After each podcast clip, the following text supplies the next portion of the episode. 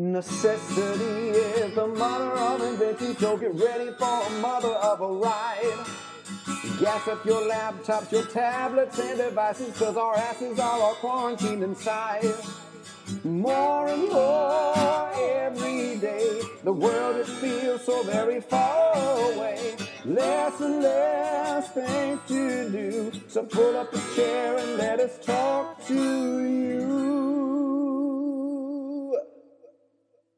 I'm Summer. I'm Andrea. She teaches English. She's a historian. And this is the More and More Everyday podcast, a daily blog and interview series to capture and preserve the stories of students and teachers in a world on the brink of change. 2020, the year of COVID 19, quarantine, and social change. Brought to you by the South Phoenix Oral History Project at South Mountain Community College. Today's interview has a really special story behind it. It's a conversation with myself and Andrea and doctors Mary Raygoza, Raina Leon, and Amina Norris, all of the teacher education program at St. Mary's College of California.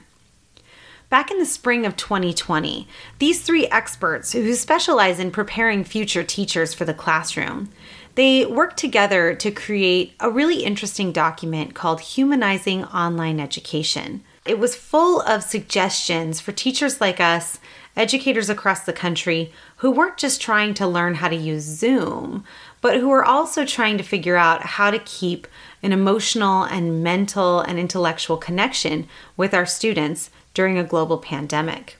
We first interviewed Mary, Raina, and Amina back in April, but we had a bit of a technological glitch that happened after the interview, and we unfortunately lost the file of the interview. I can tell you we were completely crushed. The conversation in April was about so much more than using Zoom or Google Classrooms. It was this meaningful, emotional dialogue among these three women who were collaborators and colleagues, but also who were very vulnerable and kind and supportive of one another and very invested in each other's lives in and out of the classroom.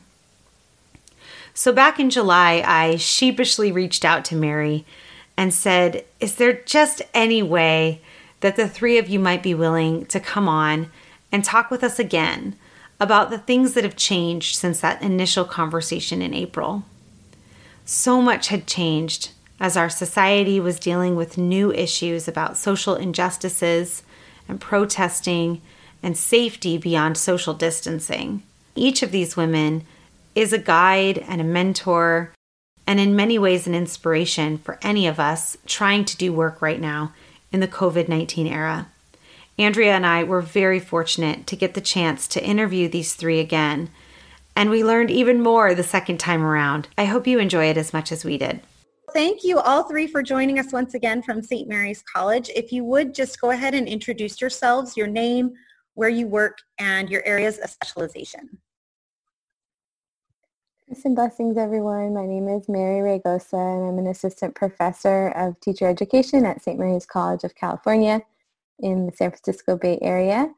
And I, I study what it means to teach math for social justice and support uh, pre-service teachers um, coming into the profession to think about how we can approach teaching um, in humanizing and liberatory ways. And I've been the the on and off um, program director um, of our single subject program here at St. Mary's um, with with my with my longtime colleague um, Raina, who is who has preceded me there by, by many years. So I'll, I'll pass it over to you, Raina. So I'm an old timer. uh, Raina Leon. I am a full professor of education at St. Mary's College of California. Um, only the third black person to achieve that rank at the university in over 150 years. I'm in the first Afro-Latina. so I was the director of the single subject credential program, a longtime faculty member um, within that program, and I will be returning after parental leave to be the, the chair of the teacher education department. Really honored and excited about that. Um, my areas of, of, interest and specialty, uh, specialization are around creative practice, around English methods, around the incorporation of um, resources and experiences um, with contemporary multicultural authors um, and really uh, challenging folks to stretch those creative muscles in uh, thinking about uh, educational practices and, and practicing um, teaching for social justice. So yeah. So um, my name's Amina Norris, and I'm also I'm working in uh, St. Mary's in the SISTE program. Um, this is going into my second year um, uh, working with these brilliant uh, colleagues, and um, I focus. My focus is really around equity um, and social justice, particularly as it pertains to um, race and gender. And so, um, so that's where like my heart is. That's where my research is. That's um, that's where a lot of uh, you know what I teach what I teach. Um, so uh, this this uh, year I'll be teaching like uh, foundations of literacy and I'm focusing that on African American uh, literacy and that's been just a, a, I love that class and teaching that class. And um, and then also uh, teaching just like the methods um, humanizing uh, educational methods course for for all of our incoming cohort of students um, yeah. All right. Well, thank you. Well, it's been, and probably even more. How long ago, um, Summer, did you interview? You said two months ago? I think it was in April, so almost three oh. months ago. Yeah. Yes. Oh, wow. So there's a lot that has happened um, in some really unprecedented times here. What have been some of your highs and some of your lows? Uh, I, will start. So, uh, so you know, when when the pandemic first started and we were sheltering in place, I was actually thinking like, oh, you know, I have to train my kids on what to do, like how to, you know, how to live like with, you know, when you don't have all, you can't do a lot of stuff and you have to be creative. And I was like, just telling them like we're gonna play board games and we're gonna do you know so that was where my head was and then um yeah things happened like you know black people started i mean i kind of i think when we were having that conversation i was saying like this is, feels genocidal like you know mm-hmm. and i mm-hmm. was feeling that but it just it, it exploded right so there was just this explosion and I feel like my response has also been very explosive because I I was furious, and the fury came out, and you know I started an LLC. I started a podcast. I wrote a memoir. Like I just did like all these things to try and like um just channel you know the the anger into productivity um, and a contribution to black lives so that's where you know that's where i i think that's my high um, or my you know my high point. And it's also my my it's been low because it's just been so i mean it's just every day it's just heartbreaking you know just all of it, it, it you know it's it's um and finding out, you know, I've been doing all of these interviews with like my family um, members and talking about police brutality and the impact on, you know, our family, extended family, a black family in America. And um, even to my mom's generation, mine, and then like my children um, generation and every to the person, like pretty much everyone has experienced some kind of incidents with the police. And we're all over this country, you know, west, north, south, you know, you name it. Folks have lived there or are living there now. And every single person, even like the young people, you know, 12 years old are talking about that. So that's, that part sucks, you know, beyond measure. Um, but yeah, so I'll toss it back to, let's go back, Raina and then Mary. sure. Um, so the high and the low of these last few months have been um, rippling from the same point. So the, we, um, those who are listening now for the first time don't know that we interviewed before, um, but we did. and in that time I was very, very pregnant. Um, and now I'm the mother of a punk rock toddler and you know my daughter who's nine weeks so the that point that um, that nexus was the birth of my daughter um, who was born on the 23rd i went in to have her um, under emergency conditions I, I had planned to give birth at a maternity center i gave birth to my son in that same space um, and uh, had a fever and all these things that uh, resulted in me having to be admitted um, and giving birth to her there under the suspicion of having COVID, although I did not have COVID. Um, but I was put in an isolation room. I um, had to deliver in a space with a HEPA filter going off for two and a half days. So you can't even, it, it was like being in a space with an airplane turbine, like that kind of noise um, for two and a half days. Um, and, you know, totally masked. Um, I had COVID test three times while I was there chest x-ray, all these things, lots of things. Um, and also having to regularly fight that my daughter would not be taken away from me um, because of the suspicion, right, of um, trying to um, uh, avert contagion if I had had COVID.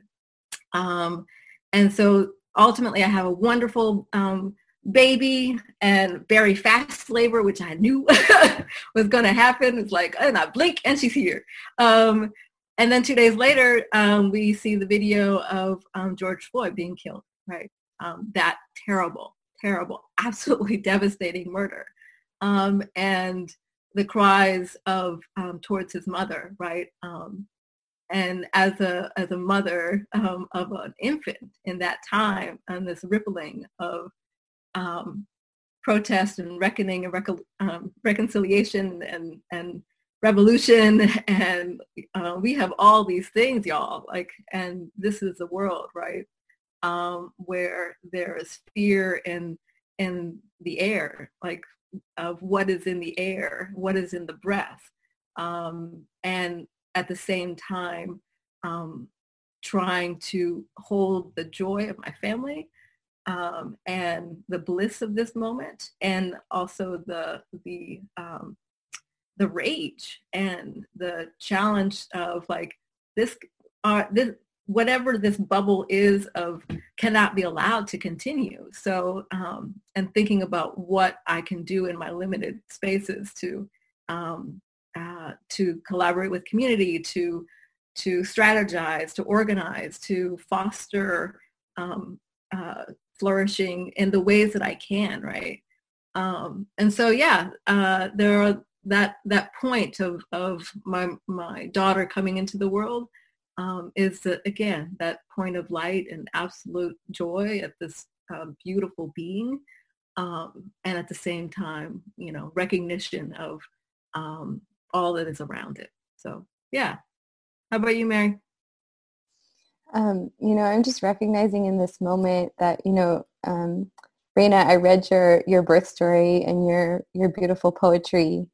Um, and Amina, I've been following all your amazing unhidden voices work and but i'm just realizing like this is the first moment i think when the like the three of us have been in the same virtual space um you know re- recently to sort of you know talk about what's how we are and i just am i'm just really moved by all that you're up to you know, birthing humans and teaching humans and calling us to justice in really important ways. Um, so I'm just feeling just that, like, couldn't go on without saying just tremendous gratitude for, you know, being your colleague and your being a teacher educator in this world with you right now.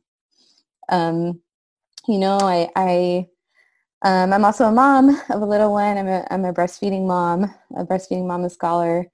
And my husband is a school principal. He actually just became a principal um, th- this month, a few weeks ago. And so, you know, we're both educators and I and I feel like we're both we're in this space. The three of us are sheltering together. There, there they are behind me. I just noticed I'm sitting. It's my family. Um, the three of us are in this space, you know, together and my husband and I are just like in one minute having what my daughter calls party dances. She doesn't call them dance parties, but party dances where we just like I don't I don't even know what we do. I'm not going to show anybody what we do. It gets funny. We have a fantastic time with each other. But we're like doing that and then the next minute like he and I are talking about, you know, what he's putting in his principal's message. The first, you know, time he's communicating with families becoming a principal in a pandemic, right? And I'm talking about, you know, my first class is actually tomorrow you know, as a, as a teacher educator, um, our summer intensive class, we have a Foundations of Urban Secondary Education class. Um, and so we're moving through, you know, just everything together at this time, which has been really wonderful and has been a, joy for me, both my daughter and with my partner. Um, you know, I think we're just thinking about how can we how can we both understand and try to be active agents in in the moments and in the movements that we we are in right now. Um, and yeah, you know, I, in getting ready for class tomorrow, I was just thinking like the three of us, we wrote this piece together on humanizing online teaching. You know, since we talked last time, I did a webinar with um, actually a, a mentor teacher who, who graduated from our program and her former student teacher from this last year, who's about to be a first year teacher. We did this webinar together about humanizing online math teaching, right? And so like my head's definitely been in thinking about this a lot. But you know, tomorrow's tomorrow's my first class. That's that's fully online um, that's not in the midst of the spring, you know, switch and everything. And I'm just like, this is really hard. And I just feel, you know, I just feel lots of humility right now in, in kind of figuring out what to do to just honor where my students are, um, their lives, what they may be going through, what we what we collectively, you know, are going through in society, how folks are being impacted inequitably right now. Um, you know, and I'm trying to be, you know, have some self-compassion and everything too, but um, but I, am I'm, I'm really looking forward to tomorrow. Oh wow! thank um, you. Yeah, and thank you to just all three of you for being so vulnerable and authentic with us. Um, I think that's just like the most powerful thing we can do right now is to collaborate intellectually and emotionally. Uh, when we talked back in May or April, whenever it was, uh, I asked you about watershed moments. And at the time, my students and I were really looking at, we still kind of are, but as historians, we're kind of looking at like nationally, was there a date where everything seemed to shift? Um, but since Andrea has has become a partner in this process, um, we're also starting to really look at watershed dates as well as impact, right? So Amina, you talked about some of the things that you've really shifted and changed as a result of this pandemic. And so some of the social upheaval, and Raina, you mentioned having your daughter and George Floyd.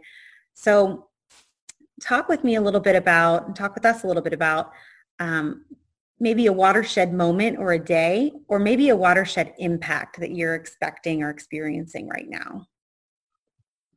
Um, well, so one of the things is that I never watch videos of people being murdered ever because in my mind it's like we've come to a a place in in our in the world where it's like this kind of like you know porn. It's pornographic it's pornographic right? And people are watching it and sharing it. And i don't want to get into this um, desensitized. Like I feel like if I watch that, I would become desensitized. And I, I recognize that I'm a very empathetic human being. So I need to keep some sort of distance between like just devastating murders like this and then my own psychological mental well-being.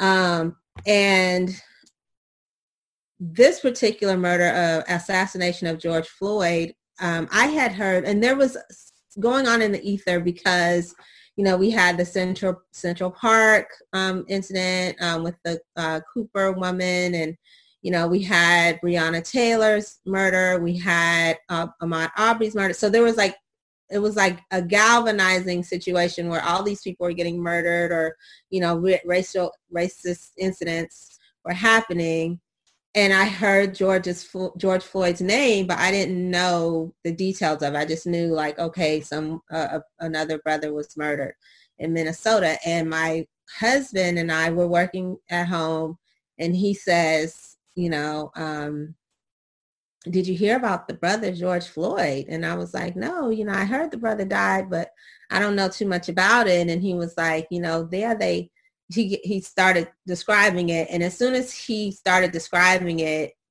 you know it, it became a, a, blip on the on the television and they said they're going to show the video. And it just was like an instantaneous thing where i see this video. And it wasn't the full eight minute 46 seconds but it was long enough for me to recognize just the atrocity of that you know just the atrocity of it. And it just really something broke You know, I, I, I just feel like, and it's not just me, like I feel like you know, in our nation, a lot of people's heart, like maybe it's all of our hearts are broken. It just, it was just like, and maybe it was also because we're at home and we're sheltering in place and people you know typically we everybody's so busy we don't have an opportunity to everyone just like focusing on in on this one thing like you know there's a million different distractions that's going on and then it was like no like we're all watching this and um and i had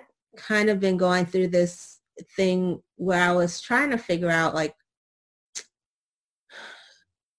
I could do anything or, you know, but as a black person in America and as a black woman, like the fragility of our lives here, you know, in this country, right? And so um feeling that fra- that feeling so fragile and like my life is just, you know, this, you know, anything could happen at any moment, be it COVID or be it, you know, being killed by the police, then what is my job then? you know, because I could put all of this effort in and then, you know, for other things that aren't going to really leave something behind for like a legacy for my children and for their children, right? I could just, you know, hey, I, I, you know, I'm a professor. I did whatever. I taught these kids, whatever. But what does that actually mean for the world? Like, what does it mean for my kids? You know what I'm saying? And I recognize, and I think that was the moment that it, it began to dawn on me that I have to make a contribution.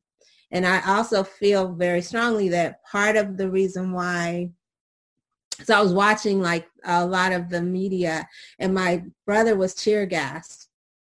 My brother, my cousin, so I have an episode. Uh, so I started a podcast. Actually, this podcast actually inspired me to do a podcast. So I launched a podcast. It's called Unhidden Voices. Um, my cousin, who is the principal of Oakland High School, uh, episode six, which airs tonight on uh, YouTube, he was tear gassed. And so he was, my brother was with him and my, like they're like, I call them my nephews, right? Cause I, I've known them since they were babies. They were in Oakland and they got tear gassed and it was like a shelter in place. Oh God, it's so close. So it was like a shelter in place. We're sheltering in place and then we get a quarantine um, notification that we have to mandatory that we all, you know, have to be inside. Like all of these mayors, you know, told us that we had to be, we're already inside, but they were like, if you're not inside, you're getting beat down, right, by the police. Right. And so, um, so at 8.03, my brother said somebody threw a trash can and the police tear gassed everybody that was there including my brother. And like, so they, the, he was wearing a mask and then he just, you know, he said he, at first he thought, oh, I'm wearing a mask. I'm invincible, right? Like it's not going to get me. And then the next thing you know, it just, everything closes up and you can't breathe. And he was suffocating. So he had to like run through this gas. And so, and then um, my nephew had like water bottles in his backpack and gave everybody water bottles and they doused their eyes and he was able to see. But I had read the story of um, Octavia, her her mom, like the, the author is Octavia Spencer, the author. Her mother was an activist in um, in Florida and she was involved in SNCC and she was um, tear gassed in the 1960s and she ended up going blind from the tear gas. So that's already in my head. Like, and so when my brother, that was the first thing he did was call me at 10 o'clock in the morning and was like, I was tear gas last night. And then um, subsequently, my grandson, who's, he just turned five on the 21st of July, he asked my, he asked my daughter, mommy, um, what, what happens to me if the cops shoot me? And she said like his voice was like quivering, like he's like, what's to happen to me, you know, if the cops shoot me? He's four years old at the time and he thinks, you know, and my daughter actually is in the military. So she has a different like relationship with the, you know, law enforcement, the whatever. She's a military person. So she doesn't want him to be afraid of the police, right?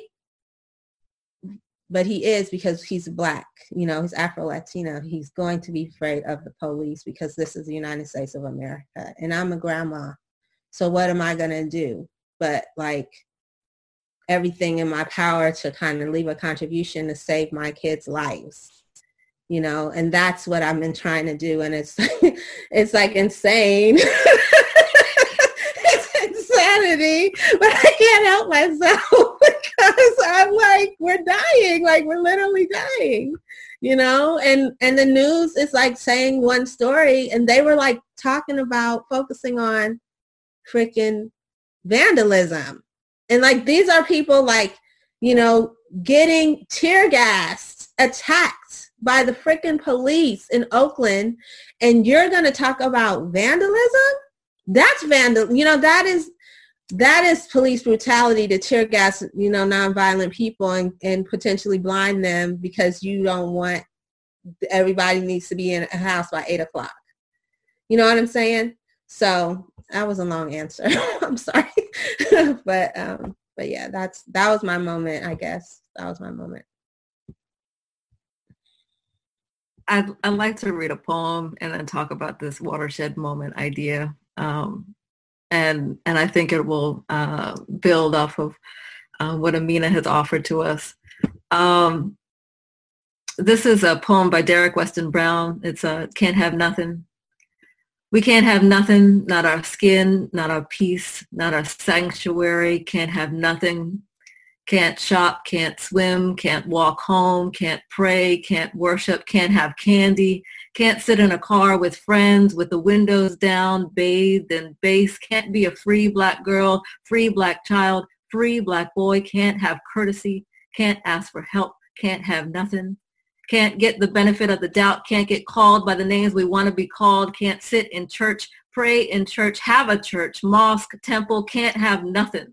Can't have a nice day, can't have an uninterrupted ride home, can't have a day when you don't have to look over your shoulder, can't have nothing, can't have a day where you know without a shadow of a doubt the people you love will come home alive, can't have nothing, can't have a day when our everything isn't in question, can't even die without an assist, can't even have a proper burial, can't even have a memorial that goes untouched, can't not be followed in a store for a block for a mile, for a day, for days, for years, for life, can't even get an isolated incident, can't get an acknowledgement that the race card is manufactured, store-bought, made from our skin, can't have nothing.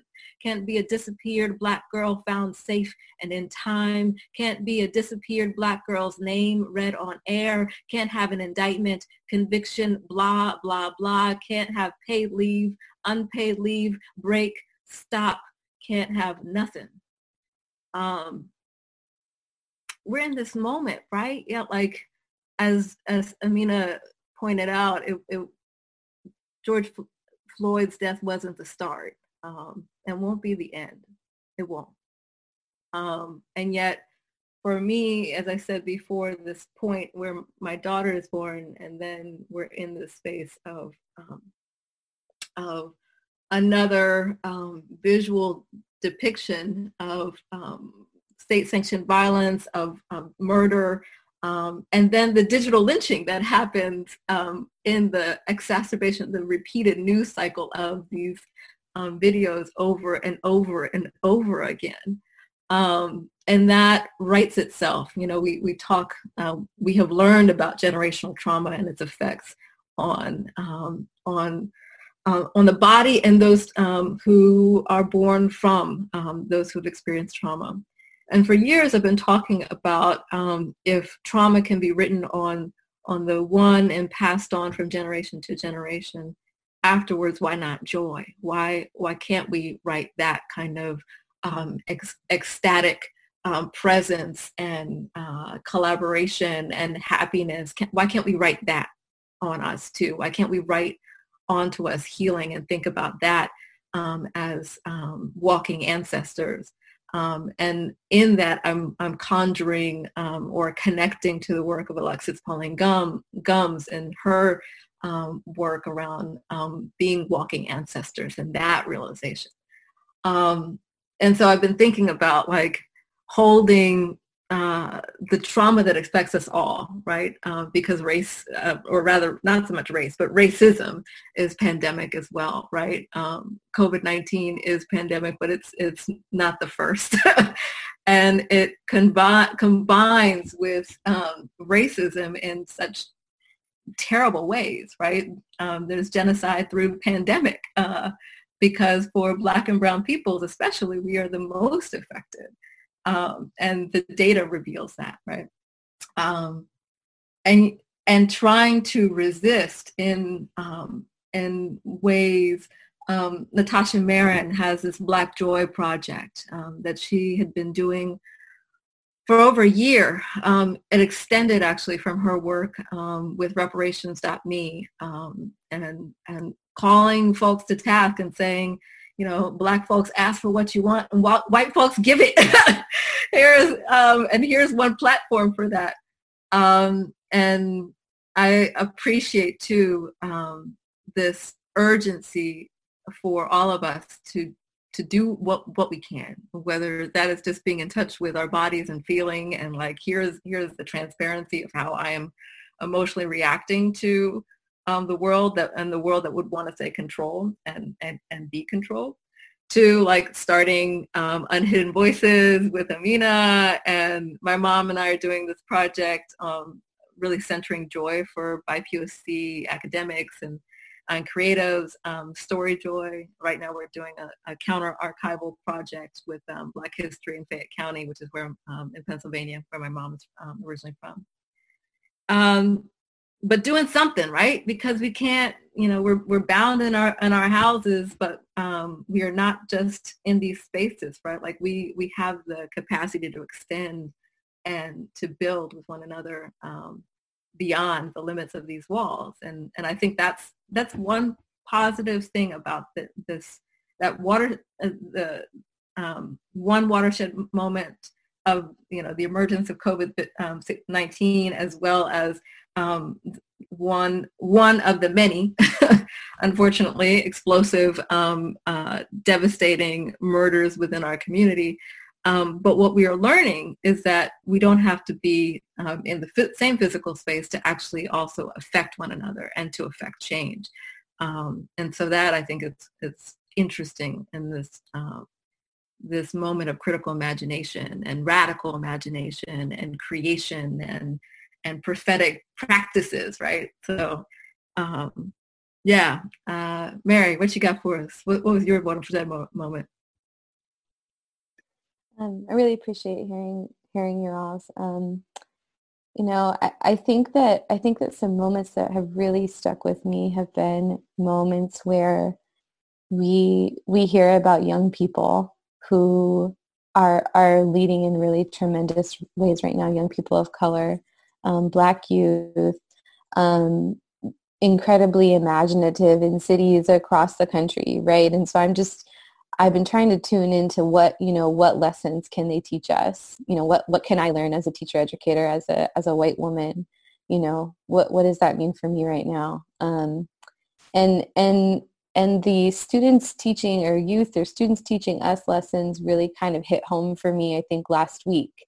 Um, when so we we all taught right this cohort of our of our single subject students who you know graduated back in May and you know they took humanizing education methods and teaching for social justice and methods for liberation and seminars and praxis with us um, and and you know they wrapped up the program in may and and i think we want to do more to, to be able to stay in touch in meaningful ways you know with our alumni.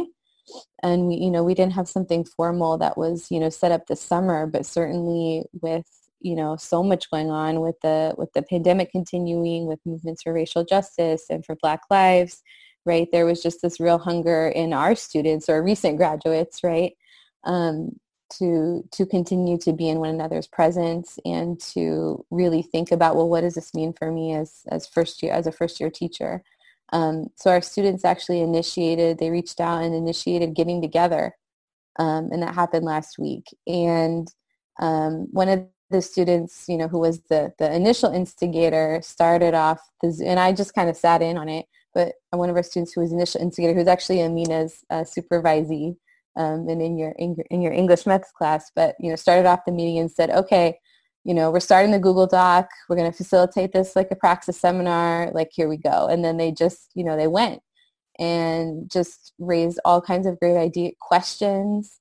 Really, really like going there with the questions you know how do we how do we build beloved community in our classrooms how do we take this thing or this list or this resource that we got and what does it mean for us right now you know um, how do we teach about you know about black lives matter in our classrooms about what's going on? How do we tune into where our students are at what their experiences are in relation to their identities our own identities? You know they were just asking all the questions like better than than i've posed the question, certainly in class you know? And so um, that was definitely a moment for me and just and just a, a reminder too um, to really just to do what I can to continue to to learn um, about folks who are uh, most impacted by whatever's going on and, and you know particularly young people and young people of color in, in schools right now.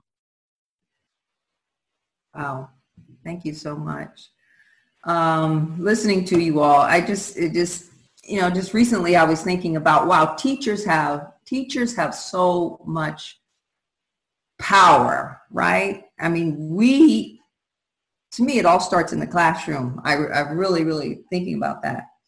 Now, when you're thinking about um, social justice, um, culturally respond, social justice education, social just, uh, social, um, culturally responsive pedagogy, how do you explain that to I know that's a part of your program, your program, but how do you explain that to those teachers if you are educating them or talking to them who don't know what that is, who have not had that a part of their program? How can we really make change when, you know, you guys have a great program, you you make sure that your teacher teachers know the value in that, but there's a lot of teacher education programs who don't and you know, those teachers are teaching our marginalized students. So how, any ideas on what can be done at the national level, individually? It looks like for teachers, we're going to have to do it, you know, we're going to have to do it. But what are some suggestions there? So, um, so we're in a we're in a particular moment right now because um, folks are at different levels of whether or not they're going to be opening. Schools are reopening or not. Um, in, in California, we have this situation where the governor, you know, because we have so uh, become like, you know, emerged as a hotspot when I think for a very long time everything seemed like it was under control, and now it's completely not. And um, and so the governor has said, you know, schools need to stay closed in most of our, you know, um, counties throughout the states. And throughout the nation and then internationally, we're having these same issues, right? Where people are uh, afraid and the government is pushing, you know, it's like, oh no, we have to wear masks and we have to socially distance and we're going to, you know, have these Zoom calls for all of our meetings, but let's send the kids to school, right? Um, which is absolutely insane, insanity and, um, and 100% like really just shows how undervalued, you know, um, our teachers are, our students are, our communities are, you know, uh, you know, the everybody, the cafeteria workers, the janitors, every person that, you know, you're putting their life in danger. Like I, I even had a conversation with my daughter because she's getting ready, you know, to go back to uh, college and she, you know, she was like, I have a choice. Like I, you know, I can they said I could be home or I can, you know, do some kind of hybrid where I go in the class. Mom, you know, what do you think? And I said, and she's like, they're going to test every day or uh, once a week. They said they're going to test every once a week. I said, well, you know, when they test, if you come out positive, she's like, oh, but yeah, you know, if you if you come positive, then you just quarantine. I said, no, if you come positive, you're at the mercy of the virus, right? Because the virus doesn't you can't dictate to the virus how it's going to react in your body. You can't say, oh, I'm positive, but I'm just going to be asymptomatic. No, the virus is going to tell you what's going to happen, right? And so this is why we and I and I told her I said it's like when we like back when we were younger, they used to tell you like when it you sexually transmitted disease, they be like it's like you every person you have sex with is like every you having sex with them, but you're also having sex with everybody else they have sex with. Think of that when you think about like when you're in the room with somebody and you're not socially distancing. Like you are whatever whoever else they were in contact with, you're in contact with that person, right? And whatever surface is. So part of all of this has gotten me thinking about like because there's been a move by folks with money to put together pods, right?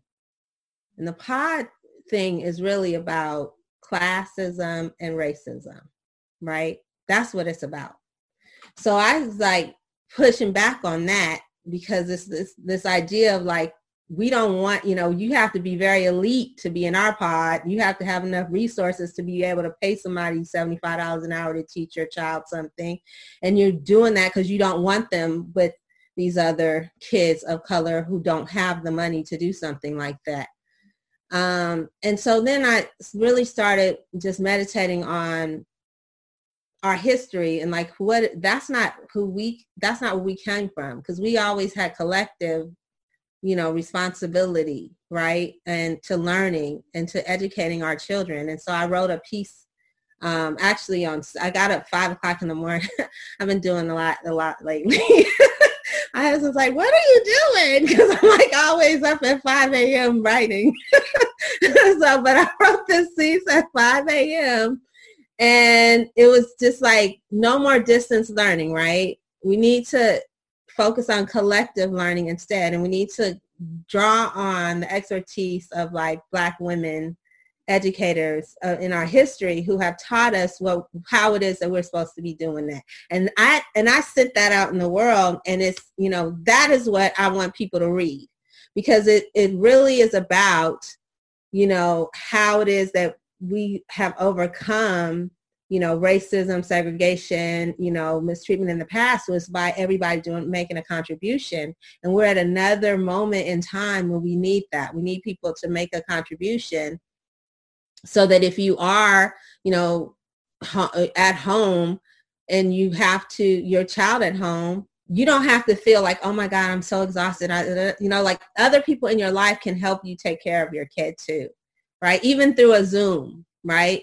Because it's a matter of like, you know, like my, um, this is the last thing I'm gonna say on this, like my, one of my very, very dear friends, she was, she was kind of at her wits end and she's like, you know, my baby has been crying for days and, you know, she, she just won't stop. And so I said, you know, there's a song I always sang my kids and I was like, I just, I sent, I sang it on the phone and it's, Mama's little baby love shortening, shortening.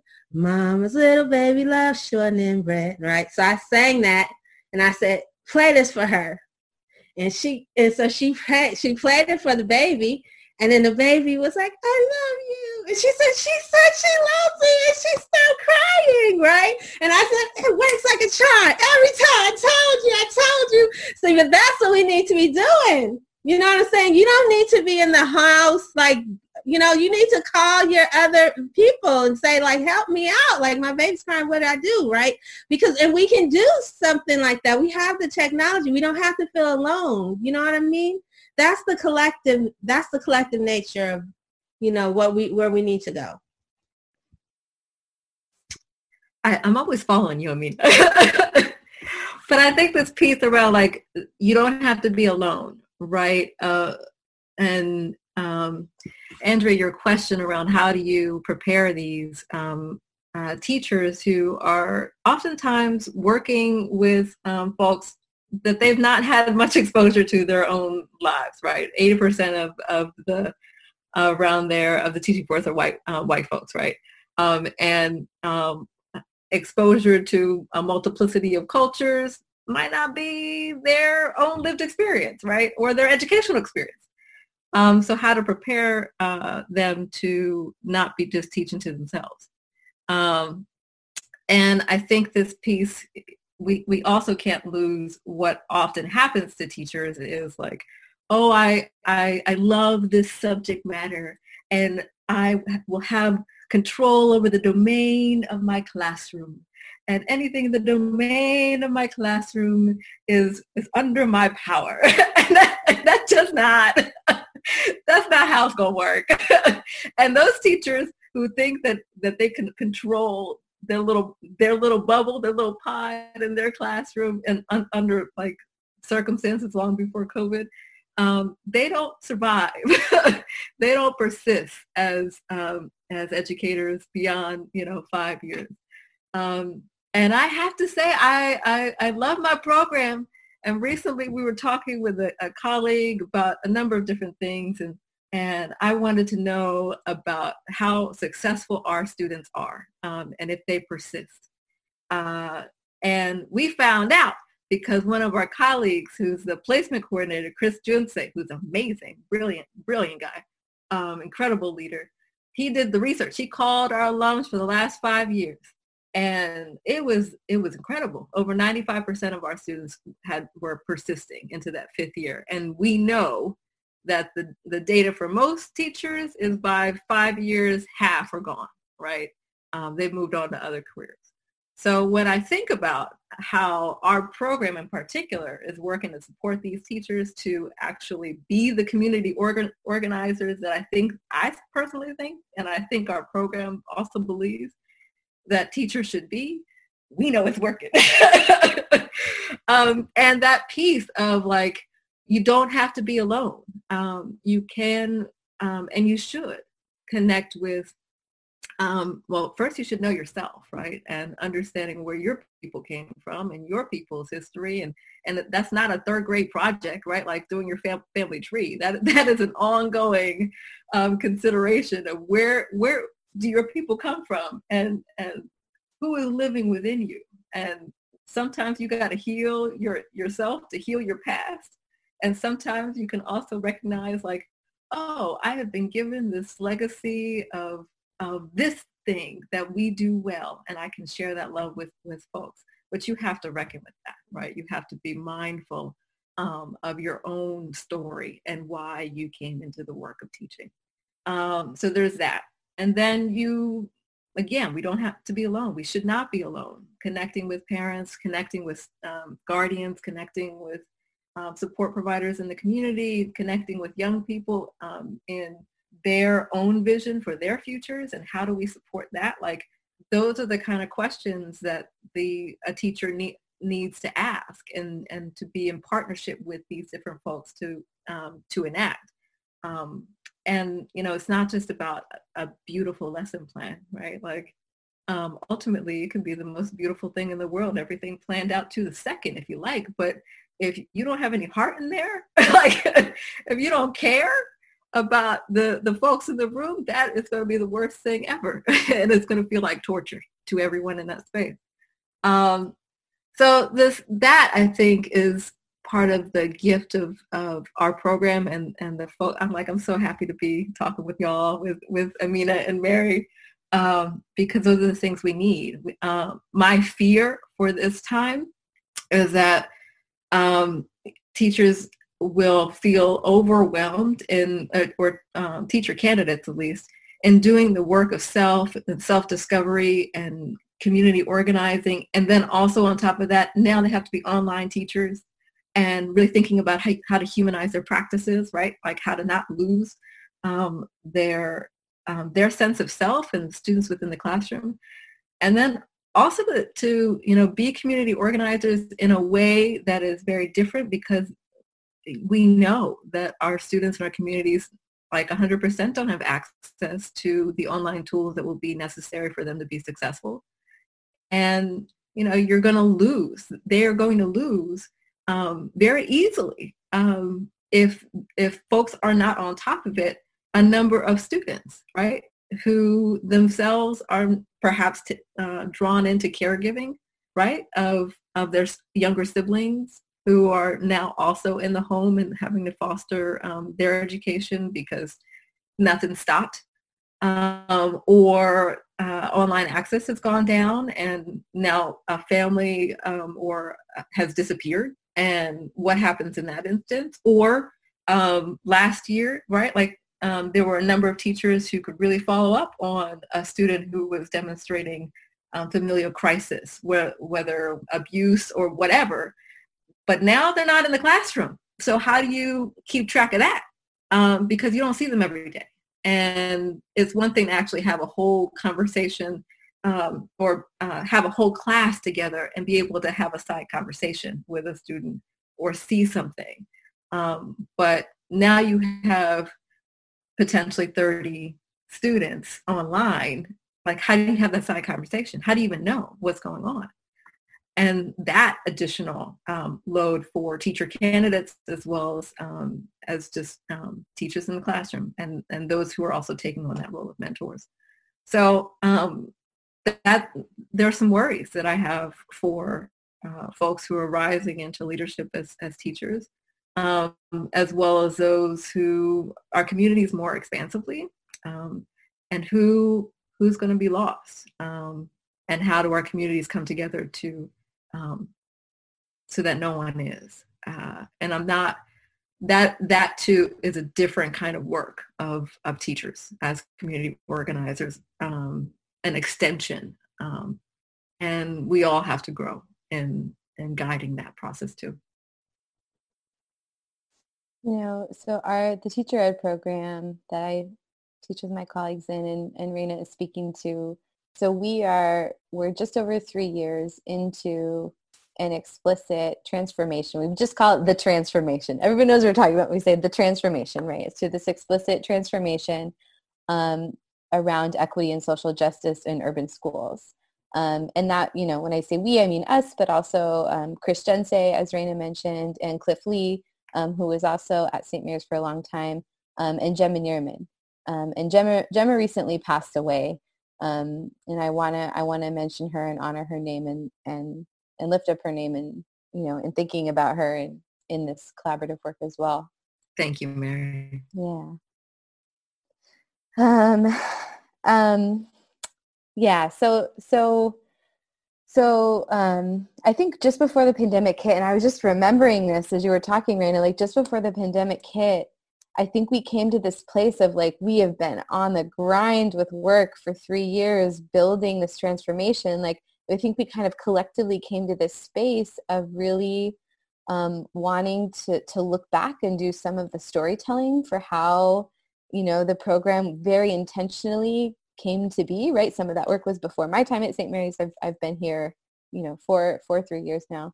Um, but so that storytelling and then the analysis, right? And really engaging in the kind of reflective praxis that we preach with our students, right? And how can we really, you know, I mean, we've been, you know, we, we have, we have hours long program meetings every couple of weeks where we do that for sure, right? But for sure. Um, but how, you know, how, how can we really start to write about it also in a way to, to put it out there and share with folks and get folks feedback and, and continue to improve what we're, what we're up to. Um, and so before the pandemic hit, we, we wrote this conference proposal together that actually ended up turning into a paper because the conference didn't happen in person. Um, but it's called Social Justice in Teacher Education. It's more than a course.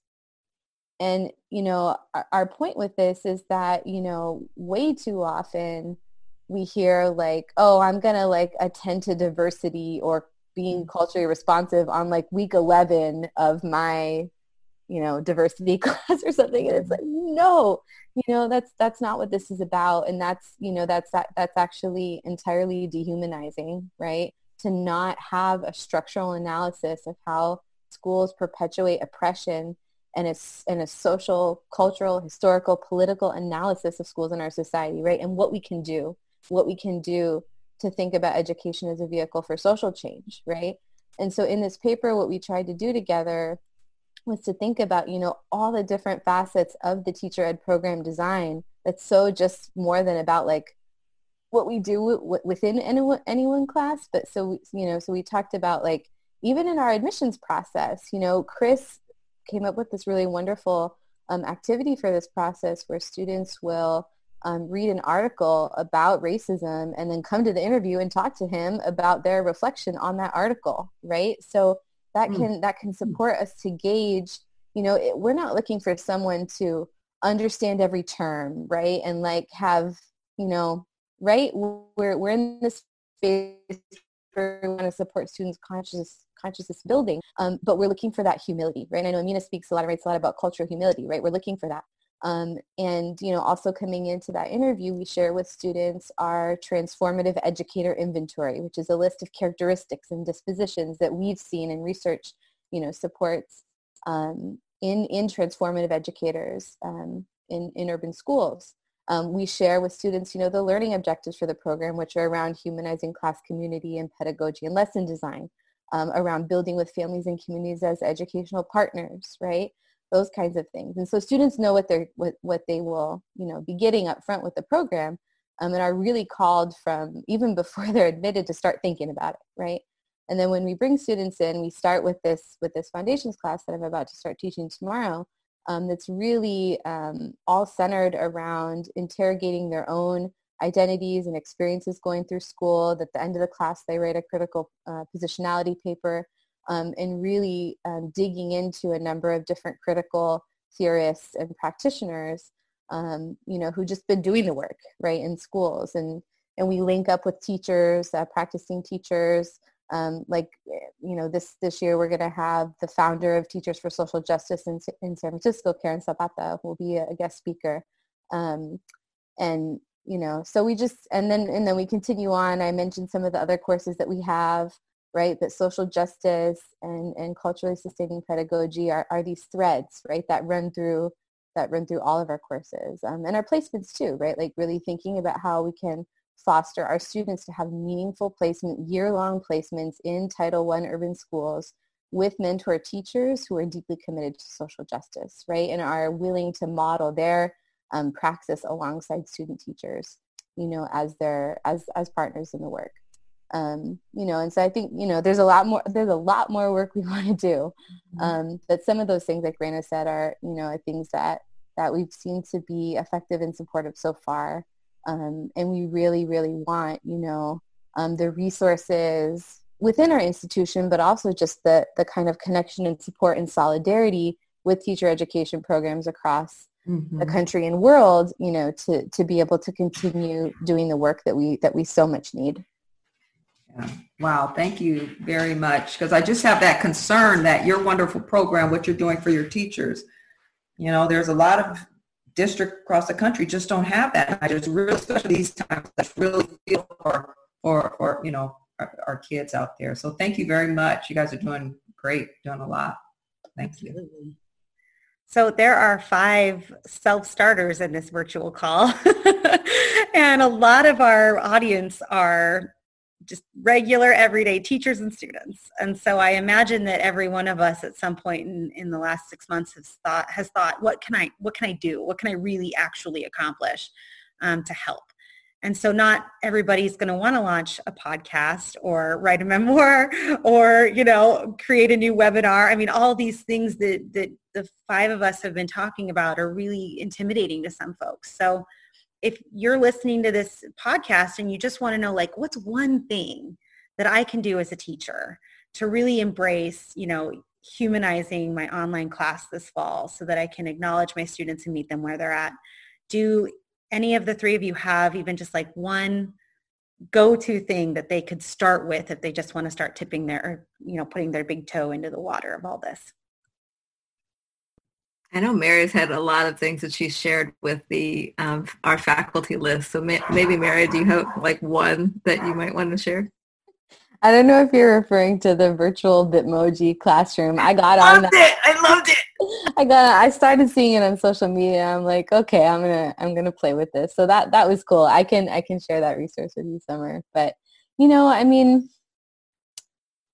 uh, reading Bettina Love's book uh, you know we want to do more than survive. That that comes to mind for me um, you know as as something that would be wonderful to do. In the foundations class we read what keeps teachers going. I love love reading that book alongside um, you know brand new teachers um, whether they or i guess brand new or whether they've been in the classroom for a while.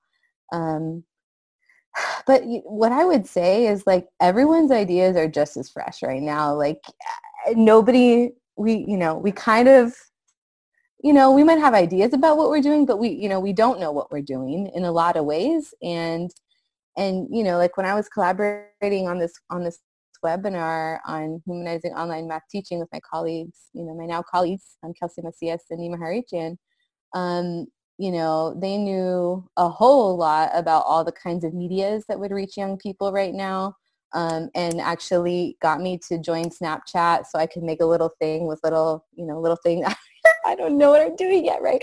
But like um, but you know every everyone has insight on on what it means to you know either be a young person if it's young people we're talking about or connect with young people. You know we we really need to tap into communities and families funds of knowledge read about funds of knowledge. That would be really important. Um, but let's you know like amina was saying like we need to start with where folks are at what are you know what beautiful cultural practices do you, do you use in your homes? You know how can you learn about your students and their families? Um, how, how do we start with what it is that young people know? What what is it that young people are wondering about the world right now? What do they want to change? How do they want to change it? You know how can we look at as as young people you know as researchers and as as change agents right now? Um you know so i just you know questioning where knowledge comes from right? And then it doesn't it doesn't have to come from you know these like elite journal articles that we would have to pay to like read like no like how can how can we look you know really within communities for you know collective work and collective healing?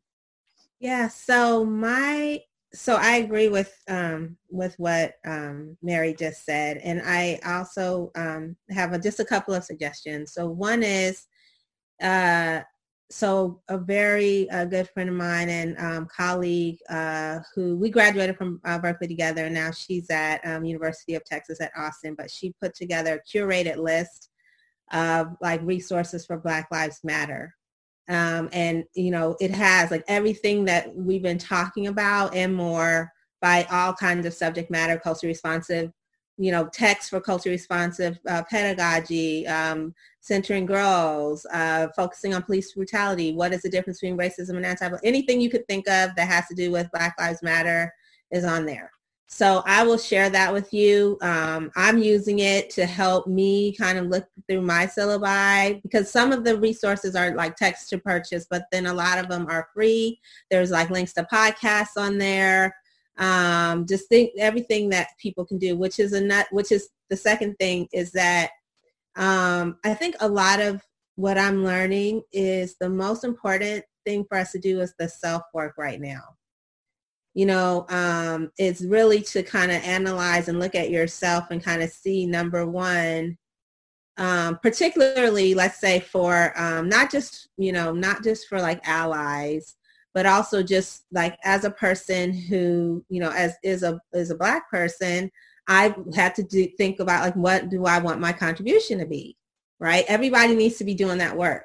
And we need to be thinking about like what what we need to do, but then also what we can do to be an ally for other people who, you know, other communities. There's still a lot going on, like undocumented. Like there's a lot of things that we need to be addressing in our, you know, society. And um, and so, yeah, and register to vote and don't just register to vote, vote. Like these are things you can do, right? Like very easily and everybody needs to be, no one should be at home when, you know, because um, unless you're voting by mail. you know what I mean? Like we really need to be doing stuff and looking at your syllabus, right? Um, so every teacher, you need to look at your syllabus and you need to say, you know, who is who is this a mirror of? Who is this a window to? Right? And where is there is there a sliding glass door in here? So a mirror means that it's reflecting, is this a reflection of like your students in the classroom? And not and that's absolutely what you need to do. You need to have images that are there that are reflection. And this isn't me saying this is this is Rudine um, work. Um, uh, but teaching tolerance, uh, this is from from them. Rudine Smith Bishop. Is that I don't, want to say her name incorrectly, but I think that's her name. Is that her name? Um, okay, but she she's she came up with this mirrors, windows, and sliding glass doors. Um, uh, um, what's that called? Yeah, you're gonna have to edit this out because I'm like, but you know the metaphor. The metaphor. Thank you. Metaphor, yeah. Metaphor. Yes. so she came up with this metaphor. So a mirror is a reflection. So we want to have reflect our students, right? We want to have images, text that are a reflection of the students in the classroom. So if you're teaching students of color and all of the texts are of white people, that's not appropriate, right? Because they're not going to be interested in reading about something that has nothing to do with them. So you need to do the work of finding texts that connect to them. Now, if you are in a homogenous, uh, you know, classroom where everyone, you look like all of your students, right? You want to have a um, window, right? You want to have a window into the experience of others. And that's how we build empathy for other people's lives and their stories by having windows. And these windows cannot be dirty. So don't be coming up with some stereotypical crap and then putting that there, right? It needs to actually have a criticality to it. So it should be spoken from the voices of the people that you're trying to. Don't have a window like, which is like somebody looking out the window at somebody else and saying, mm, like that's what their story's about. No, like have that person tell you their story and look into it from that right perspective because we have a, too much going on where we're where we're you know having this gaze on people's lives and experiences um, and we don't know what we're talking about when we do that and that's wrong so that's that. And then the third is the sliding glass door, which is an immersive experience. And so um, what I like to, one of my students said one time that it's kind of like the difference between looking out the window at the rain and going outside and dancing in the rain. Right? So that's that to me is just such a brilliant thing. So you want to actually be able to immerse yourself like as much as possible. So sometimes that could be you know, putting on plays or like, you know, going into, you know, once the COVID um, ban is over, actually being in the museum, the Teaching Tolerance Museum in um, in LA has this really powerful exhibit where you actually go in and you get to experience what it, what a Holocaust survivor might have gone through right? And it's very very very you know powerful. And then we get to hear from firsthand accounts of holocaust survivors. So that's a, that would to me be a sliding glass door type of experience. But you want to do that. Um, those are the mirrors the windows the sliding glass doors. That's what you need to be checking on your syllabus right? To making sure that your syllabus contains all three of those things. And everybody needs to be doing that and we all need to be when people say decolonize your syllabus that's what they mean.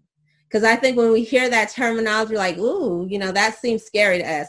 No like you know it's it's saying like your syllabus may have been you know controlled by one image right? That's the colony like right? So let's let's break that up. Let's break up the colony and just actually have different voices and different texts in our syllabi so that we can actually do the work of actually reaching our students and, and being more um, supportive of their lives and their experiences. So I'll close out with some things that um, my colleagues are so brilliant.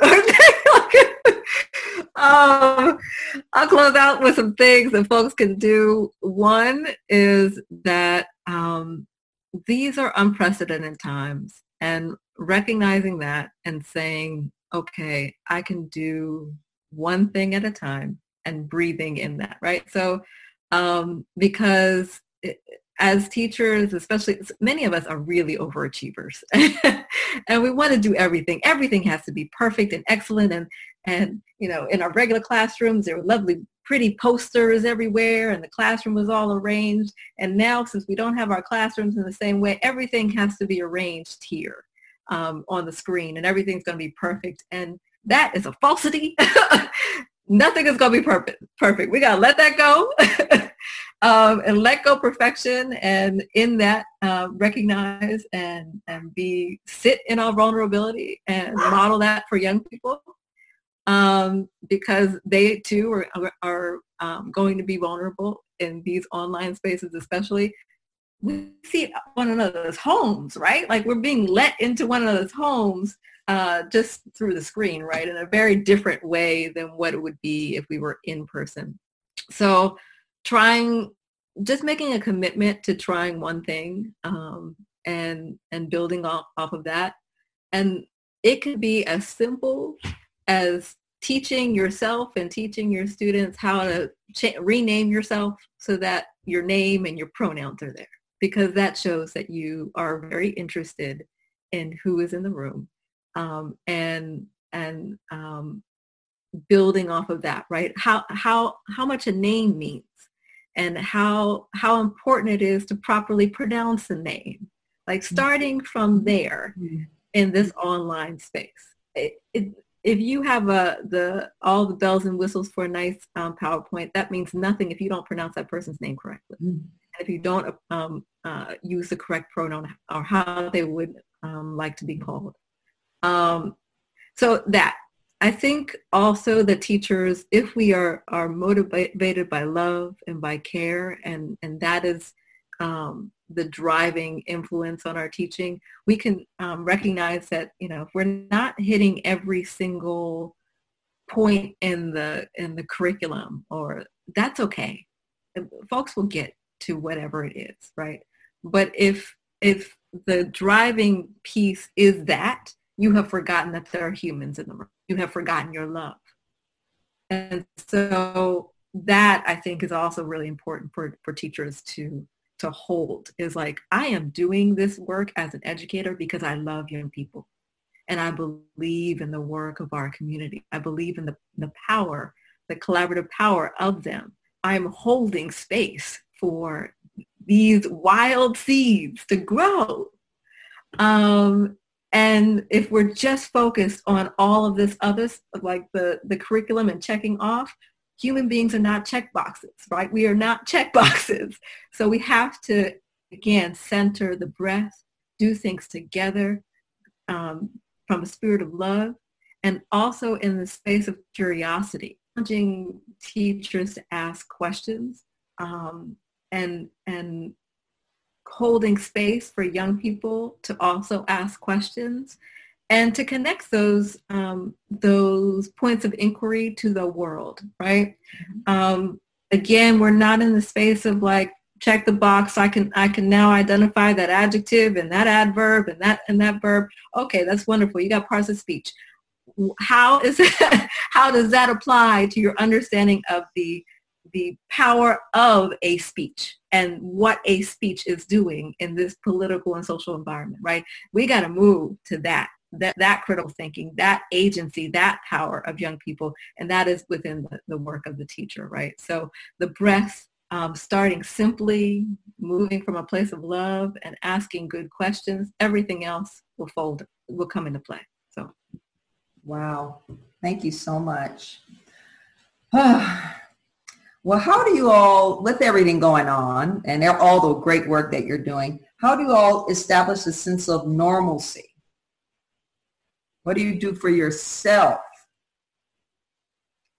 Oh, I have so many things. it's been hard. It's been hard, uh, myself included. Oh, so. I, and I think part of it is, is that I'm on leave. But um, right after, um, right before we went into the shelter in place, I'd gotten the news that I, I had achieved the, the new rank of full professor, right? And I bought myself a piano. And um, as soon as I knew that shelter in place was coming and my delivery of my piano was supposed to be the day after, I was like, no, it cannot come then. like I need this. I can't have it locked in the store. So I called them. It happened to be that the, the piano place was uh, just a few blocks away from my home. I'm, I'm, I'm very lucky that I could actually walk to where I bought my instrument. Um, and they're like, no worries, we're going to deliver it for you today because we don't know what tomorrow's going to hold either. So, so they delivered it. And my mom, uh, when she retired, uh, she had three goals.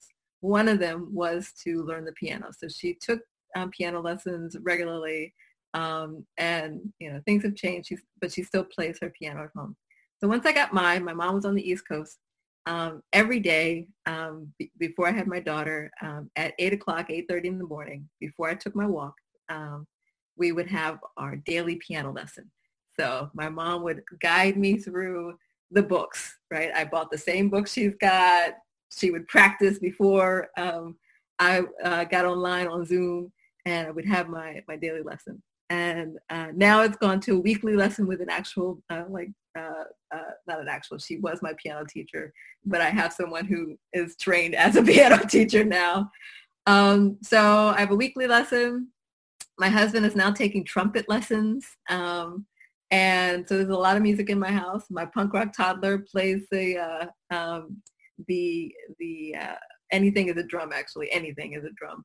Um, there's a lot of screaming, very screamo. Um, and we try and take a walk every day. Um, so there, are, there are these rhythms, right, that we're trying to make sure that we have having some sort of outdoor experience, um, being outside in our garden and putting things in the ground. I was one of the Victory Park garden people, but we had been gardening for a long time before that. So um, before shelter in place, we were growing like 40 to 60 things uh, in a uh, in a summer. Um, so our, our, garden works really well, works hard.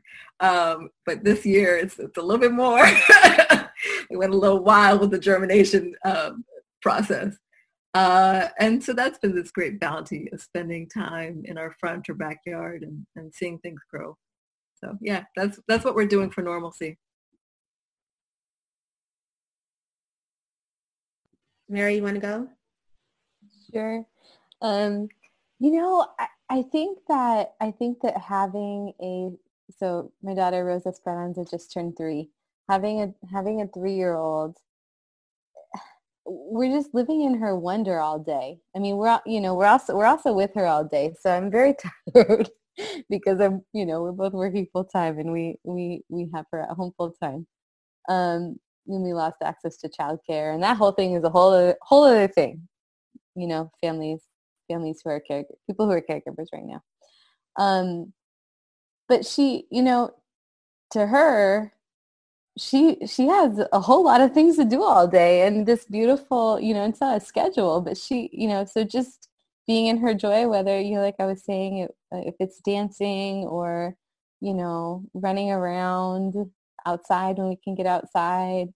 Um, you know, she loves music. She loves instruments as well um, super into puzzles right now. So just and just her curiosity and her like imaginative play has really exploded the last few months um, with different characters and what they're interested in and relationships between you know people as manifesting in the characters she's playing with and so like you know just being on the floor with her playing is has just um you know I think she's just she's like living living the life too, like with with her parents around all the time. Um, you know, so that's that's been really sweet. And we've been doing some gardening too. We haven't planted like stuff to eat yet. That'll be like our next level stuff. But we, you know, I've just been putting in like some succulents and some other plants. And I got it was just my partner and I. We just celebrated our five year wedding anniversary, and I had I was all about like for this last month trying to make our the little courtyard in front of our house like romantic and enchanting. so like we got like lights and like this little fountain and you, just you know like little things. And so we had dinner out there on our anniversary because we obviously can't go anywhere and we have our you know our baby at home and um and and it was really lovely you know? So just kind of just like the simple things the simple things and the connectedness between the three of us i think is is really it keeps me going Oh, that's so sweet. Um, so, so I guess a couple things. One is that I, um, I recognize the importance of communicating and connectedness. So I have like, I'm on like three groups, like text, um, chat things. And so like one is like my friends that I've known since, you know, high school and we're all still very so we we we do affirmations and check in with each other like every day about anything and everything what we're watching on tv what we want to read you know anything um our hair products like just stuff like that and then i have one that's just like um my uh, best friend my cousin is my best friend and then her brother and then our older cousin. And so it's just, and then they're my cousin um, daughter. So it's like the five of us and we chat every day. And then I started one with like extended family. And so just and it really started around just like hey everybody i know it's tough i just want you to know i love you and you know we're all everything's gonna be okay and so now we just you know chat with each other and just check in and then i try and call people just like you know every week or you know especially like my mom she's in oakland and um but we haven't really been able to talk but then she's retiring after 36 years as a professor at Laney College. So shout out mama. so I was like helping her do her social security like paperwork. but you know, I um just that, you know, and trying to also help her kind of because that's such a huge change that she's going to be going through. Um, like this is her first week with no classes because she taught summer school, you know. Um, so that, and then with my family, like just baking, like I started baking cookies. I'm really good and good at it. So yeah, I can. I make, I'm gonna make because Eid is coming up this Friday, so I'm gonna make some butter cookies with sprinkles. So if y'all want some, let me know. and then um, I'm just doing like little drive-bys, not drive-bys, drop-offs. drive-bys, that's got a wrong connotation. I'm doing drop-offs. and then um, yeah, and then I love like watching TV. Oh, so there's this new show. It's called uh it's on Netflix and it's called In the Dark. So I, I watched season two first because I actually thought I was watching season. I only thought there was one season. So I binge watched the second season. And now I'm watching the first season. I'm I'm catching doing catching because I was like, who's that character? you know, anyway, but it's really good. It's kind of like, it's about the lead character is blind and I'm really interested in like, mm. you know, hmm. characters that don't, they don't have, you know, the typical what you would expect. So the lead character in this story is like a blind woman who's an alcoholic. Oh, wow. And um, yeah, it's a really, really cool story. So um, yeah, so, and it's like a murder mystery, you know, and I love mysteries so yeah, so that kind of stuff. So like we, you know, me and my husband will binge watch, you know, shows and, and different stuff for me and the kids. And yeah. And then we actually did one like art thing where we kind of all came together. My daughters organized it and we just painted on canvas. And so um, to we had, we played, like I was in charge of the music. So I put like Anita Baker on and they were like, who's Anita Baker? Yeah, I know, right? And then I was like, oh, was I a bad mother? Like my kids don't know who Anita Baker. I have not educated these folks. What's going on in your house? I was like, oh my God. So anyway, so now they know who Anita is. But anybody else who's listening to this, Anita Baker, check her out. She's amazing. Okay, so we played her. And then now like in my house, we have like the canvases that we all made like like the art. Yeah, and that's really a beautiful thing. So. Well, we'll link to Anita Baker in the show notes as well as all of your additional uh, resources and social media. Um, we have a couple more questions, but we've we've kind of covered a lot of it. So, uh, Andrea, what do you think about ending with question eight, and then we can follow up with the plugs and contact info? You want to do that? Okay. Oh, Andrea, you're on mute.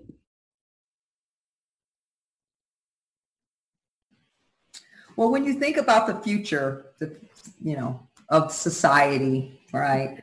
Um, what are you hopeful for and fearful of?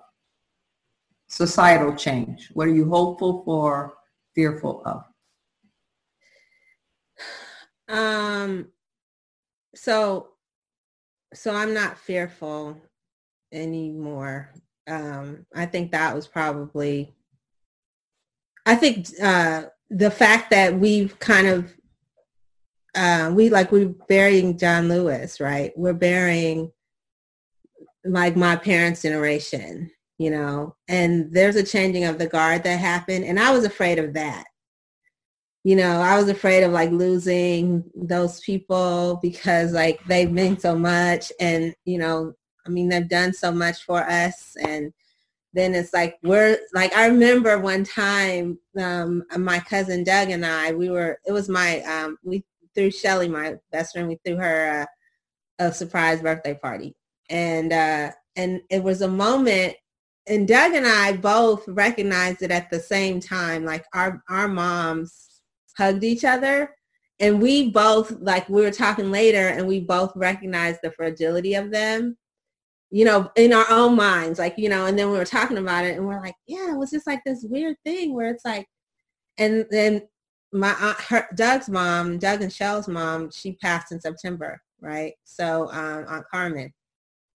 So that was my thing. That was like the fragility piece and like the changing of the guard piece. And like, I was afraid, you know, like having to step into this now, like we are responsible now, you know, um, for making this world better. Like, whoa, you know what I'm saying? That's heavy and that's a lot. And, but they've given us so much um, to prepare us, you know, and we are prepared so we have to meet the moment, right? We have to meet the challenge. So I'm that's what I um, feel like I'm most excited about is the work because I feel like wow, you know, there's so much that we can do. And this this last piece I'm going to say harkens back to your earlier question about like what can one person do? One person can watch YouTube. Like, you know, you can learn a lot. Like I learned how to put together a podcast watching YouTube. You know what I'm saying? I don't, you know, I'm not an expert podcaster, but guess what?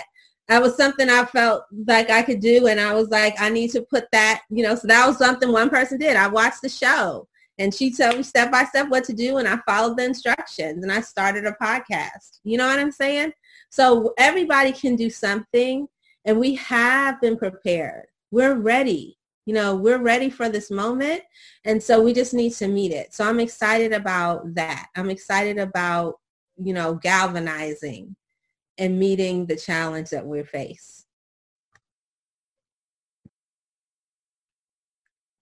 Hopeful and fearful of. Okay. So I I definitely vibe with what Amina said around fear. Um, for me, there are many, you know, anxieties and concerns and, and, but I try not to hold on to the fear because, um, you know, if you, if you dream it, it can be true too. You can dream it into, into truth. So I try and dream of the hopeful things of, um, of uh, a new way, right? Um, and with that, I am hopeful every every crisis yields opportunity, right? We are um, in the midst of many. Um, Amina pointed out the the changing of the old guard. Um, there is also um, the very real to me, um, and I think not just to me, um, understanding of this pandemic, at least within our country, as being used by uh, folks who ascribe to white supremacy as a genocide, as a, as a mechanism for genocide. Um, and there is also the suffering of the world um, around racism, around um, poverty, around limited resources. I'm on the board for um, Daraja Academy, an incredible school in Kenya, and and schools have shut down for the year, like in Kenya, and several of the of the young folk who um, were coming from um, places where they would not have an education other than the opportunity of the school. And it's a boarding school. Um, everything is provided for them from all over Kenya. Schools like that just don't exist there um, of talking about ethnic diversity and language and so many things. It's an incredible space. Um, many of those young people are at the point of starvation. Um, their families are at the point of starvation. And at the same time, they are um, worried about what this their in their country high stakes testing you take one test you take it one time and that determines your life. Um, and so that for their they have a mind towards that next november. And so they're in the space of like there is no food or very little and i still have three hours of online education like so that um, I am in the space though of hope um, for them and for us all that in this time of great tumult around the world that we can we can see a new way.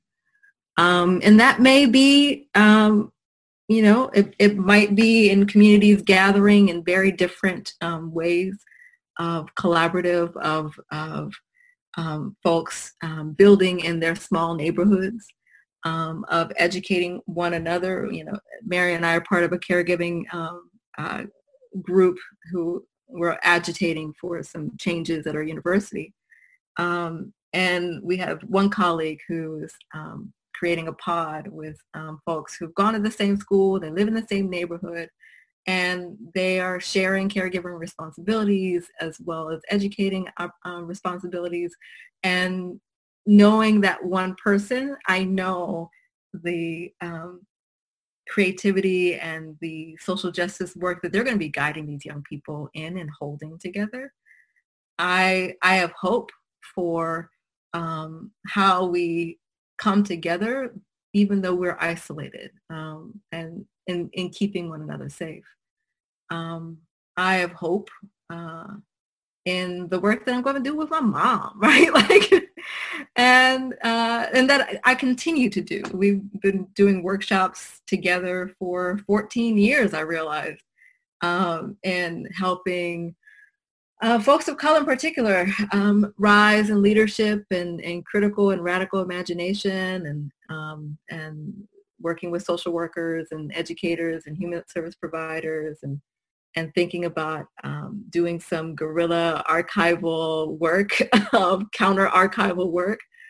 Um, I have hope in that, uh, and I I think that um, our world is never going to be the same. It's never going to be what it was on in, in March or the or the months before that.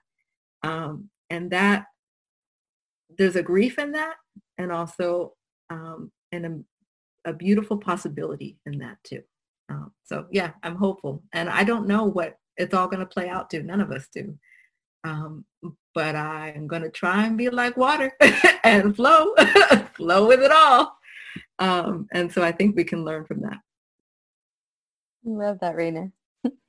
Thank you. Um, so I heard the question about about um, being hopeful and and and fearful, um, and I heard I heard most of my colleagues' responses, but I, I missed just some parts of them um, because my daughter is waking up from her nap, you know, and it just made me think about that's actually kind of connected to my answer about both hope and and fear concerns is around people's capacities in this time, right? Like I'm concerned, and I don't mean to center like my own experience as a caregiver right now because I have hella privilege in all kinds of ways, material privilege and otherwise to to manage right now, right? Um, but you know, I think I think the the weight of the world is really tremendous in a lot of ways, and so I, I really appreciated your you know your question earlier about like sustaining joy and taking care, and I think it would just be really important that we keep tuning into that um, to make sure that you know folks' voices and actions who are most important to listen from and to center, like Amina was speaking to earlier,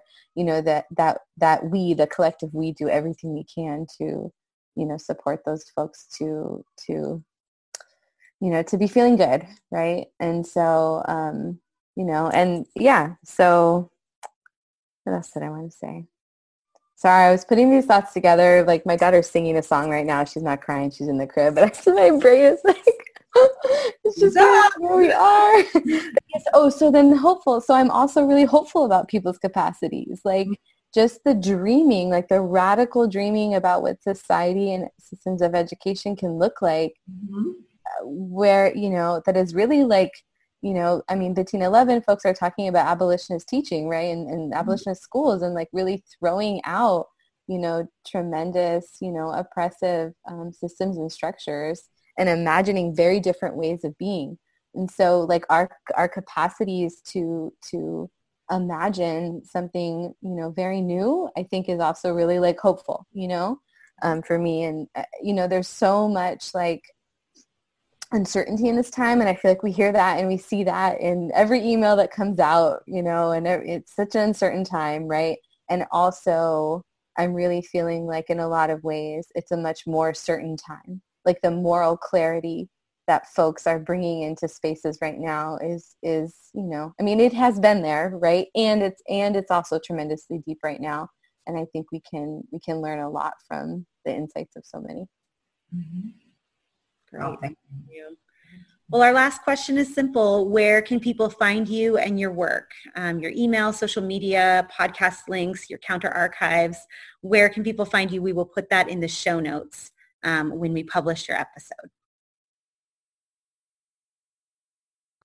So um, you can find me at, um, so my podcast is Unhidden Voices and it's on my channel. So I have a YouTube channel, um, Amina Norris on YouTube, or um, you can find Unhidden Voices on um, Anchor, Apple, Google Podcasts, wherever you find your podcast or get your podcast. Also, um, I am putting together a repository of resources um, for like this collective learning that I've been talking about on my website, um, which is unhiddenvoices.org. And if you are, it, you can actually email me if you're a teacher out there and you, you're interested or you have a really cool lesson that you just want to share. Um, please email and share that with us at info at unhiddenvoices.org. Um, you can email me personally at dr.norris.unhiddenvoices at gmail.com.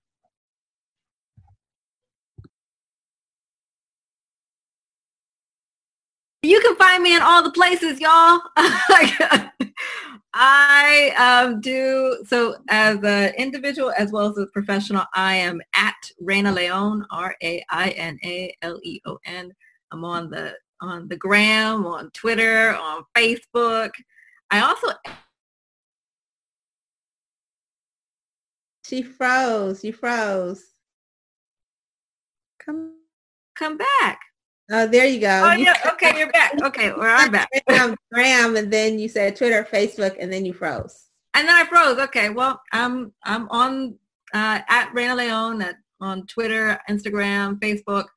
Also, I edit for the Acentos Review and at Acentos Review on Twitter, Facebook, the Gram. Um, and I mentioned Storyjoy several times. So um, at Storyjoy Inc. on Twitter, on the gram, on no, we're not on Facebook. We do have a website, um, storyjoyinc.com, as well as a YouTube channel. Uh, um, and it's just it, the easiest way to get to it is um, on Bitly. So bit.ly slash storyjoytv. Um, and we have a, a Teachable um, place uh, uh, online um, space for um, classes. And we're actually working on a free module on the history of Black Fayette County. Um, and there are some uh, ones that are very focused on financial literacy, on um, creative practice, on this blending of the um, the interests and and uh, bounties that my mom and I have to offer. So yeah. Oh, by the way, my mom is Dr. Norma Thomas. Um, she's now retired, um, but she herself um, ended up being a, a, full professor of social work and a former administrator um, of social work programs. So um, she's not she well she is she is my mom and i'm very happy that she's my mom she also has these other capacities as a creative practitioner and as a as a professor and social worker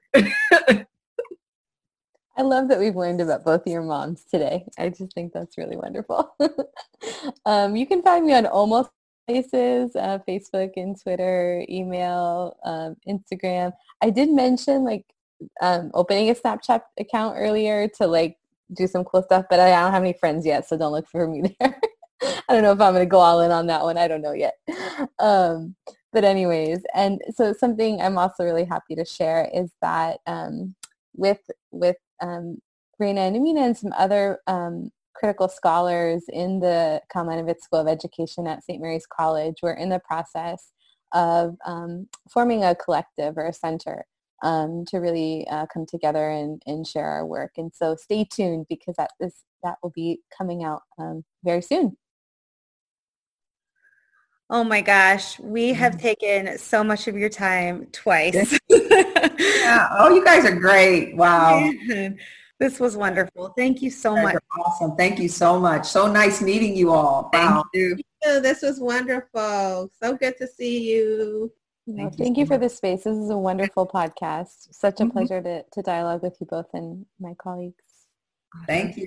Go out there and train those teachers. All right, y'all. You have a great night. Bye-bye. Afternoon. Bye-bye.